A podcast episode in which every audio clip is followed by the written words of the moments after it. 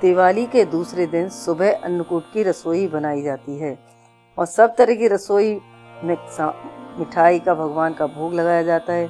ब्राह्मणों को जिमाया जाता है अन्नकूट का प्रसाद सबको बांटकर खुद भी लिया जाता है। सुबह नहा धोकर पहले गोवर्धन की पूजा करते हैं और फिर पूजा करने के बाद वापस भोग लगाकर सबको बांट दें। इसकी कहानी इस प्रकार है। एक दिन भगवान श्री कृष्ण ने देखा कि पूरे ब्रज में तरह तरह के मिष्ठान तथा पकवान बनाए जा रहे हैं। पूछने पर ज्ञात हुआ कि सब बकासुर, संहारक, मेघ देवता, देवराज इंद्र की पूजा के लिए तैयार हो रहा है। इंद्र की प्रसन्नता से ही वर्षा होगी। गायों को चारा मिलेगा। जीविकोपार्जन की समस्या हल होगी। यह सुनकर भगवान श्री कृष्ण ने इंद्र की निंदा करते हुए कहा, उस देवता की पूजा करनी चाहिए जो प्रत्यक्ष आकर पूजन सामग्री स्वीकार करे। गोपों ने यह वचन सुनकर कहा कोटि कोटि देवताओं के राजा की इस तरह से आपको निंदा नहीं करनी चाहिए। श्री कृष्ण ने कहा, इंद्र में क्या शक्ति है जो पानी बरसाकर हमारी सहायता करेगा? उससे तो शक्तिशाली यह सुंदर गोवर्धन पर्वत है, जो वर्षा का मूल कारण है, उसकी हमें पूजा करनी चाहिए। भगवान श्री कृष्ण के बाग जाल में फंसकर सभी ब्रजवासियों ने चारों ओर धूम मचा दी। तत्पश्चात नंदिनी ने गोपांगनाओं सहित एक सभा में श्री कृष्ण से पूछा इंद्र की पूजा से तो दुर्भिक्ष उत्पीड़न समाप्त होगा। चौमासे के सुंदर दिन आएँगे, मगर गोवर्धन पूजा से क्या लाभ होगा? उत्तर में श्री कृष्ण ने गोवर्धन की भूरी भूरी प्रशंसा की। उसे गोप गोपियों की आजीविका का एकमात्र सहारा सिद्ध किया। भगवान की बात सुनकर समस्त ब्रजमंडल बहुत प्रभावित हुआ, तथा अपने अपने घरों से लाकर सुमधुर, मिष्ठान, पकवानों सहित पर्वत तराई में श्री कृष्ण द्वारा बताई विधि से गोवर्धन की पूजा की।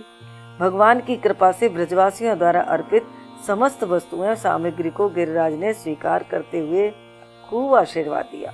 सभी जन अपना पूजन सफल समझकर प्रसन्न हो रहे थे। तभी नारद इंद्र महोत्सव देखने की इच्छा से ब्रज आ गए। पूछने पर ब्रज नागर ने बताया, श्री कृष्ण की आज्ञा से इस वर्ष इंद्र महोत्सव समाप्त कर दिया गया है।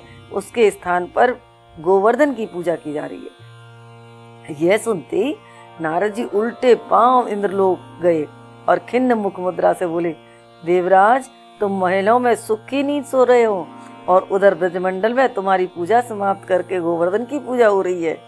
इसमें इंद्र ने अपनी मान मानहानि समझकर मेघों को आज्ञा दी कि गोकुल में जाकर प्रलंकारी मूसलाधार वर्षा से पूरा गाँव तहस नहस कर दो। पर्वताकार प्रलंकारी बादल ब्रज की ओर उमड़ पड़े। अचानक वर्षा देखकर ब्रज घबरा गया। सभी ब्रजवासी श्री कृष्ण की शरण में जाकर बोले, भगवान, इंद्र हमारी नगरी को डुबाना चाहता है। अब क्या किया जाए? श्री कृष्ण ने सांत्वना देते हुए कहा, तुम लोग गौओं सहित गोवर्धन की शरण में चले जाओ। वहाँ तुम्हारी रक्षा करेगा। इस तरह से समस्त ग्वाल वाल गोवर्धन की तराई में पहुँच गए। श्री कृष्ण ने गोवर्धन को कनिष्ठ उंगली पर उठा लिया और सात दिन तक गोप गोपकाएँ उसकी छाया में सुखपूर्वक रहे। भगवान श्री कृष्ण की कृपा से उनको पानी का एक छींटा भी नहीं लगा। इससे इंद्र को बहुत आश्चर्य हुआ। तब भगवान की महिमा को समझकर अपना गर्व जानकर वह स्वयं ब्रज में गया और भगवान श्री कृष्ण के चरणों में गिरकर अपनी मूर्खता पर बहुत पश्चाताप किया। सातवें दिन भगवान ने गोवर्धन को नीचे रखकर इसी भांत प्रतिवर्ष गोवर्धन पूजा करके अन्नकूट उत्सव मनाने की आज्ञा दी। तभी से उत्सव ये अन्नकूट के नाम से मनाया जाने लगा। कुल गिरिराज महाराज की जय। सात कोस को गिरिधरो, सात बरस को श्याम। सात दिना तक गिरधरो, गिरधारी पायो नाम। बोल गिरधर गोपाल की जय।